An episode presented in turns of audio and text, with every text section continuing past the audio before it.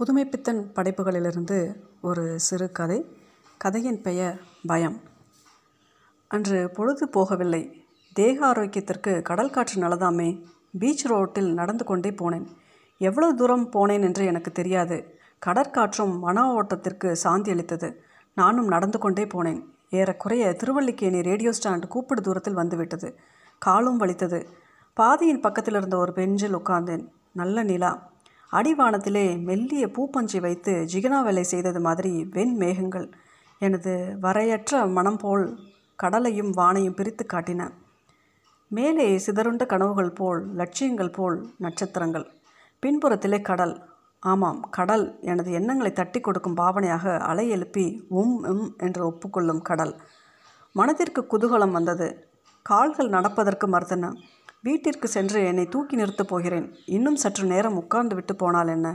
இருக்கும் பொழுது பெரிய ஆஜானுபாகவான வெள்ளைக்காரன் குறுக்கு கத்தரித்து விடப்பட்ட தலை அகன்ற நெற்றி நீண்ட நாசி குறுக்காக கத்தரித்து விடப்பட்ட மீசை மெல்லிய மன உறுதியை காண்பிக்கும் உதடுகள் கிரேக்க சிற்பியின் கனவு போன்ற தேக அமைப்பு மொத்தத்தில் புத்தியும் தேகபலமும் கூடி கலந்து பரிணமித்த மனிதன். அந்த கண்களில் எதிலும் ஆசை பூர்த்தியாகாத நோக்கு அறிய வேண்டிய அவா.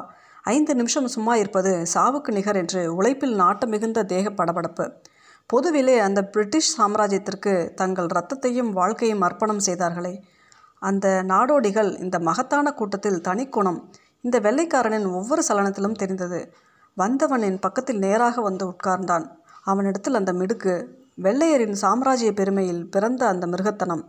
அது அவனிடம் காணப்படவில்லை. கண்ணிலே நல்ல குணம் கட்டுறுதியுள்ள உடல். எனக்கு அவனிடம் பேச வேண்டுமென்ற ஆசை எப்படி ஆரம்பித்தது? அவனுக்கு அந்த பிரச்சனையே தோன்றவில்லை. சாதாரணமாக இயற்கையாக மனிதனுக்கு மனிதன் பேசுவது மாதிரி என்னை வசப்படுத்தி விட்டான். புதிய அந்நிய நண்பன் என்ற ஹோதா எங்களுக்குள் மறைந்து போயிற்று. பேசுவது ஒரு தனிக்கலை அது அவனுக்கு தெரிந்திருந்தது. சளைக்காமல் கேட்டுக்கொண்டே இருக்கலாம். பேசுவதென்றால் ஒரு மனிதனுடைய தனி பிரசங்கம் என்று நினைத்து விடுகிறார்கள். அவன் அப்படியல்ல. பக்கத்தில் இருப்பவனை பதில் சொல்ல வைத்து சம்பாஷணை பந்தை உருட்டி விடுவதில் நிபுணன். அன்று பல சங்கதிகள் பேசி வரும்பொழுது நான் முதலில் நினைத்தது சரிதான் என்று பட்டது. அவன் மகத்தான நாடோடி. துருவங்களிலிருந்து அக்னி புலம்பான பாலைவனங்கள் வரை உலகத்தில் அவனுக்கு தெரியாத பாகம் கிடையாது. அது மட்டுமல்ல நல்ல ரசிகன். அவன் மனம் ஒரு லட்சிய உலகில் வசித்து வந்தது. அதனால் ஒரு பூர்த்தியாகாத ஆசை ஒரு ஆதர்சம் அவனை பிடித்து தள்ளிக்கொண்டே சென்றது. அவன் இஷ்டப்பட்டாலும் அவனால் ஓரிடத்தில் நிரந்தரமாக தங்க அவனது மனம் இடம் கொடாது. நீங்களும் பயந்திருக்கிறீர்களா? என்று அவர் தேக அமைப்பை உற்று நோக்கினேன் அவர் சொல்வதை நம்ப முடியவில்லை அவரும் சிரித்துக்கொண்டு நானும் பயந்திருக்கிறேன். நீங்கள் ஏன் சந்தேகப்பட வேண்டும்? என்று கேட்டுக்கொண்டே தன் பையில் இருந்த ஒரு சுங்கானை எடுத்து நிரப்பிவிட்டு ஒரு இழுப்பு இழுத்து புகையை மிகுந்த ஆர்வத்துடன் ரசித்தார். கண்கள் ஏதோ யோசிப்பது போல் கனவு கண்டன. ஆமாம் நான் பயந்திருக்கிறேன். நான் சொல்லுகிறதை கேளுங்கள். பயம் தைரியசாலிக்கும் அசையாத நெஞ்சு படைத்தவனுக்கும் தான் வரும். கோழைத்தனம் பயம் அல்ல பயம் மனதில் தோன்றும் ஒரு நடுக்க நினைப்பு. உள்ளத்தையே உயிரையே அப்படி குலுக்கி விடுகிறது. சாவு நிச்சயம் என்று நாம் எதிர்பார்க்கும் சமயத்தில் பயம் தோன்றாது. ஆமாம் தெரிந்த அபாயத்தில் பயம் தோன்றாது. அது எதிர்பாராத சம்பவங்களில் இன்னதென்று அறிய முடியாத ஒரு சக்தியின் சூழ்ச்சியில் மிகவும் சாதாரணமான தொந்தரவுகளில் வந்துவிடும். குண்டுக்கும் கத்திக்கும் அஞ்சாதவன் நள்ளிரவில் திடீரென்று பிசாசை கண்டால் பயம். புத்தியை வலிமையை சிதறடிக்கும் பயம் இன்னதென்று தெரிந்து கொள்வான். எனக்கு பயம் என்றால் இன்னதென்று தெரியும்? ஒரு தடவை பட்டப்பகலில் அது பத்து வருஷங்களுக்கு முந்தைய அனுபவித்தேன். மற்றொரு தினம் போன டிசம்பரில் ஒரு ராத்திரியில் அனுபவித்தேன். ஆம் எத்தனையோ தடவை யமனுடன் போராடியிருக்கிறேன். மனிதனுடைய மிருகத்தனத்தின் பேரில் எனது சக்தியால் வெற்றி பெற்றிருக்கிறேன். எத்தனை சண்டைகள் தரையிலும் கடலிலும் அவைகளில் ஒரு தடவையாவது பயந்தேனா? நான் பத்து வருஷங்களுக்கு முன் ஆப்பிரிக்காவிற்கு சென்றிருந்தேன். அங்கெல்லாம் உயிர் துச்சம் சாவிற்கு எப்பொழுதும் தயார். அதுதான் மனிதனுக்கு வரும் தீங்கில் எல்லாம் லேசானது என்று நினைக்கிறார்கள். அந்த பிரதேசத்தில் வந்து வருபவர்கள் அங்கு அந்த பாதுகாப்பற்ற இரவிலே கவலையற்ற தூக்கம். எங்களுக்கு எங்கள் நாட்டிலே அப்படியல்ல ஒவ்வொரு வினாடியும் செத்து கொண்டிருக்கும் கோழைத்தனம். நீங்களே பாருங்களேன் மேல்நாட்டு அரசியல்களின் சந்தேகத்தை ஆயுதம் படைகள் ஆயுதம் சந்தேகம் சந்தேகம். சற்று மௌனம். அப்பொழுது நடந்ததுதான். நான் தெற்கு ஊர்க்கால் பாலைவனத்தை கடந்து விட்டேன் உலகத்தில் உள்ள பிரதேசங்களிலே அது பார்க்க வேண்டிய இடம். பாலைவனம் என்றால் இந்த கடற்கரையோரத்திலே கோவணம் மாதிரி நீண்டு கிடக்கிறதே இப்படி இருக்கும் என்றால் நினைத்து கொண்டீர். அதன் மணல் சமுத்திரம். எங்கு பார்த்தாலும் மணல் மணல் மணல். திடீரென்று ஒரு பேய்காற்று வந்தது என்று வைத்துக்கொள்ளுங்கள் அவ்வளவுதான். இவ்வளவு நேரம் செத்து கிடந்த மாதிரி இருந்த மணல் அலைமேல் அலையாக எழும்பி குவியும். அந்த எல்லையற்ற மௌனத்திலே மணல் மலைகள் பெரிதும் சின்னதுமாக இருக்கும். அதில் ஏறி ஏறி இறங்க வேண்டும். பாலைவனத்தை கடக்க வேண்டுமானால் அங்கே நிழலா? குதிரைகள் முட்டளவு மணலில் புதைந்து தான் நடக்கும். களைப்பு என்பதற்கு அர்த்தம் அந்த குதிரைகளுக்கு தெரியும். அதில் ஏறி செல்ல வேண்டிய விதிப்படைத்த மனிதனுக்கு தெரியும். அப்பொழுது நாங்கள் இருவரும் சென்றோம். கூட நான்கு ஒட்டகங்கள். எங்களுடைய சாமான்களுக்கு அதன் ஓட்டிகள். எங்களால் பேச முடியாது. அவ்வளவு நாவறட்சி. காணலினாலும் களைப்பினாலும் மூச்சு திணறுகிறது. திடீரென்று எங்களில் ஒருவன் பயந்து ஓலமிட்டான். நாங்கள் திடுக்கிட்டு நின்றோம். ஆமாம் திடுக்கிட்டு விட்டோம். அந்த பிரதேசத்திலே வழி தவறிய பிரயாணிகளுக்கு தான் அந்த காரணம் சொல்ல முடியாத நிகழ்ச்சி தெரியும். எங்கோ கிட்டந்தான். எவ்வளவு கிட்டவென்று எங்களுக்கு தெரியவில்லை. ஒரு முரசலி அதற்குத்தான் பாலையில் முரசு என்று பெயர். முதலில் காதுகளை துளைக்கும்படியாக மனது இடிந்து சுக்கலாக போகும்படியாக கேட்டது.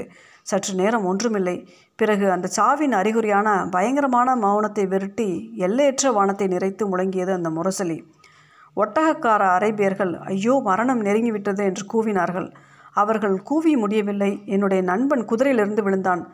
சூரிய கிரகத்தினால் தாக்கப்பட்டு அவனை உயிர்ப்பிக்க வெகு கஷ்டப்பட்டோம். முரசலி டம் டம் என்று காதை துளைத்தது எனது இறந்த நண்பனை கூர்ந்து கவனித்தேன். பயம் தோன்றியது. பயம். நெஞ்சை அப்படியே அமுக்கி உயிரை கலக்கிவிடும் பயம். அதற்கு சந்தேகமில்லை. பயந்தான் சுற்றி நாலு புறமும் மணற்குன்றுகள். ஜன சஞ்சாரத்திற்கும் எங்களுக்கும் இடையே இருநூறு மைல். எனது நண்பன் இறந்து போனான். நான் எப்பொழுதோ? அந்த முரசு அதன் காரணம் என்ன என்று நான் கேட்டேன். பலர் பலவிதமாக சொல்லுகிறார்கள். காரணம் என்னவென்று சொல்வது? தூரத்தில் உள்ள மேளங்களின் சப்தம் காற்றில் கலந்து எதிரொலிக்கிறது என்கிறார்கள். அங்கிருக்கும் ஒருவத பனையின் ஓலை ச- சலசலப்பின் சத்தம் என்கிறார்கள். உண்மையில் அது காணல் இருக்கிறதே. அது மாதிரி ஒளியின் சத்தம் மயக்கம். பிறகு சயின்ஸ் படி அது எந்த காரணத்தால் உண்டாது என்று தெரிந்து கொண்டேன். பயந்தது நிச்சயம். இன்னொரு தடவை பயந்தேனே. அது பிரான்ஸ் தேசத்து காடுகளில். அன்று இரவு வெகு சீக்கிரம் வந்துவிட்டது. அவ்வளோ மேகம் நல்ல மழைக்காலம். அப்பொழுது எனக்கு வழிகாட்டியாக ஒரு குடியானவன் வந்தான். வானத்திலே மேகங்கள் ஒன்றையொன்று பிடர் பிடித்து தள்ளிக்கொண்டு ஓடின. காற்று சண்டனாக வந்துவிட்டது. மரங்கள் தலைவிரித்து ஆடன. மரைக்கிளைகள் பரிதாபமாக பயங்கரமாக முக்கிய முனை கொண்டு உருமின. என் என்ன கம்பளிச்சட்டை போர்த்தி கொண்டிருந்தும் குளிர் எலும்பை தாக்கியது. இனிமேல் செல்ல முடியாது என்று கண்டு பக்கத்தில் இருந்த ஒரு காவல்காரனின் குடிசைக்கு அழைத்துச் சென்றான். அந்த காவல்காரன் இரண்டு வருஷத்துக்கு முன் ஒரு திருடனை சுட்டு கொன்றவன். அதிலிருந்து அந்த திருடனுடைய பேய் வந்து அவனை தொல்லை செய்வது மாதிரி அவனுக்கு ஒரு பிராந்தி பயம். அவனுடன் அவனுடைய இரண்டு புத்திரர்களும் அவர்களுடைய மனைவிகளுடன் வசித்து வருகிறார்கள். இது அந்த குடியானவன் எனக்கு போகும்பொழுது கூறினான். இருள் அதிகமாகிவிட்டதால் எனக்கு ஒன்றும் தெரியவில்லை. கடைசியாக தூரத்திலே சற்று வெளிச்சம். நெருங்கினோம் ஒரு குடிசை கொஞ்சம் பெரியதுதான் வழிகாட்டி கதவை தட்டினான். உள்ளிருந்து பயத்தினால் திக்குமுக்கடித்த ஒரு குரல் யார் என்று கேட்டது. குடியானவன் பதில் சொல்ல கதவு திறந்து உள்ளே சென்றோம் நான் உள்ளே கண்ட காட்சியை ஒரு நாளும் மறக்க முடியாது. அந்த அறையின் நடுவில் பஞ்சு பெட்டி போல் நரைத்த ஒரு கிழவன் கையில் குண்டு போட்ட துப்பாக்கியுடன் நின்றான். இரண்டு முரடர்கள் கையில் கோடாரியை ஏந்திய வண்ணம் நின்றார்கள். சற்று தூரத்தில் வெளிச்சம் படாத இரட்டு பாகத்தில் இரண்டு பெண்கள் சுவரின் பக்கமாக திரும்பி முழங்காலில் நின்று கொண்டிருந்தார்கள். திடீரென்று கிழவன் பெண்களை பார்த்து எனது சௌகரியத்துக்கு ஒரு அறையை சுத்தம் செய்ய சொன்னான். அவர்கள் அசையவில்லை. மறுபடியும் கிழவன் சொன்னான் முன்பு ஒரு மனிதனை கொன்றேன். போன வருஷம் அவன் வந்தான். இன்றும் அவன் வருவான். அந்த குரலை கேட்டதுமே என் மனம் கிடுகிடுத்து போய்விட்டது. ரத்தம் அப்படியே உறைந்து போய்விட்டது. இருந்தாலும் அதை காட்டுக்கொள்ளாமல் இருக்க முயன்றேன். கதவு பக்கத்தில் ஒரு சடை நாய் படுத்துறங்கிற்று அதற்கு இந்த பயம் தெரியுமா? வெளியே சண்டை மாறுதம் மழையும் காற்றும் சொல்ல முடியவில்லை. திடீரென்று சட சட என்று ஒரு இடி முழக்கம். கண்ணை வெட்டும் மின்னல். சாத்தான் உடனே பிரசன்னமாயிருந்தாலும் ஆச்சரியப்பட்டிருக்க மாட்டேன். அங்கிருந்தவர்கள் எல்லாம் ஏதோ மந்திர சக்தியில் அகப்பட்டவர்கள் போல் எதையோ எதிர்பார்ப்பவர்கள் போல கவனித்து கொண்டிருந்தார்கள். வெகு தூரம் நடந்ததினால் களைப்பு இவர்களை தேற்றுவதற்கு எடுத்துக்கொண்ட சிரமம் எல்லாம் சேர்த்து எனக்கு தூக்கத்தை வருவித்தது. படுக்க போக எழுந்தேன். அப்பொழுது அந்த கிழவன்காரன் ஒரே பாய்ச்சலில் துப்பாக்கியை எடுத்துக்கொண்டு அதோ வந்துவிட்டான். வந்துவிட்டான். காத்திருக்கிறேன் என்று கூக்குரலிட்டான். உடனே பெண்களும் ஓடிப்போய் முன்பு போல் சுவருடன் ஒட்டி நின்றார்கள். கிழவனுடைய புத்திரர்கள் மறுபடியும் கோடாலை தூக்கி கொண்டார்கள். அவர்களை சமாதானப்படுத்த முயன்றேன். அப்பொழுது அந்த நாய் விழித்துக்கொண்டு பயங்கரமாக ஊழையிட்டது அது ஏறக்குறைய மனிதனுடைய குரல் மாதிரி இருந்தது. எல்லாரும் அந்த நாயையே கவனித்தோம். அசையாமல் நின்று கொண்டு எங்களுக்கு கண்களுக்கு தெரியாத எதையோ எதிர்நோக்குவது போல் தெரிந்தது. அதற்கு மயிரெல்லாம் சிலிர்த்து நின்றது.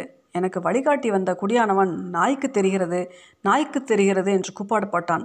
அந்த திருடனை கொல்லும் பொழுது அந்த நாயும் கூட இருந்ததாம். என்னை அறியாமல் பயம் என்னை பிடிக்கத் தொடங்கியது. அங்கிருந்தவர்கள் பயத்தால் எதை எதையோ எதிர்நோக்கி இருந்தார்கள் அந்த நாய் எதையோ பார்க்கத்தான் செய்தது. ஒரு மணி நேரம் இப்படி ஊளையிட்ட வண்ணமாக இருந்தது அதன் குரல். அதை நினைக்கும் பொழுதே குடல் நடுக்கம் ஏற்படுகிறது. காரணமில்லாத அடக்க முடியாத பயம் என்னை பிடித்தது. எதற்கு பயம்? எனக்கு தெரியவில்லை. இருந்தாலும் ஏதோ பயப்படக்கூடிய ஒன்று இருக்கிறது என்று தெரிந்து கொண்டேன். என்னது செய்வது என்று தெரியாமல் திக் பிரமை பிடித்தவர் போல் ஒரு சின்ன சத்தத்திலும் நெஞ்சு வெடித்து போகும் நிலையிலும் இருந்தோம். அந்த நாய் அறையை சுற்றி சுற்றி மோப்பம் பிடித்தது. எங்களுக்கு பைத்தியம் பிடித்து விடும் போல் இருந்தது. என் கூட வந்த வழிகாட்டிக்கு இதை தாங்க முடியவில்லை. திடீரென்று எழுந்து ஓடி நாயை பிடித்து வெளியே தள்ளி கதவை அடைத்து விட்டான். அதற்கு அப்புறம் நிசப்தம். இந்த நிசப்தம் எங்களுக்கு இன்னும் அதிக பயப்பிராந்தியை உண்டு பண்ணிற்று. திடீரென்று ஏதோ ஒன்று சுவர் அருகில் இருப்பதாக தோன்றிற்று. தொடுவது போல் திறக்க முயல்வது போல் தெரிந்தது. பிறகு மறுபடியும் திறந்தது. பிரகாசமான கண்கள். ஏதோ ஒரு குரல் ஈன ஸ்வரத்தில். சமையற்கட்டின் பக்கம் ஏதோ அமளி. அந்த கிழவன் சுட்டான். அவன் புத்திரர்கள் ஓடி வந்து கதவை அடைத்து அதன் மீது மேஜையை சாத்தினர். அந்த துப்பாக்கி சத்தத்தில் எனது உயிரை போய் திரும்பியது. பயம் உளறி அடித்துக்கொண்டு நின்றேன். அன்று இரவு முழுவதும் அப்படித்தான். விடியும் வரை கதவை திறக்க எங்களுக்கு தைரியம் வரவில்லை. வானம் வெளுத்தது. சிறு வெளிச்சம் சற்று தைரியத்தை கொடுத்தது. வெளியே சென்றோம். அந்த நாய்தான் வாயில் குண்டுபட்டு சுவரடியில் இறந்து கிடக்கிறது.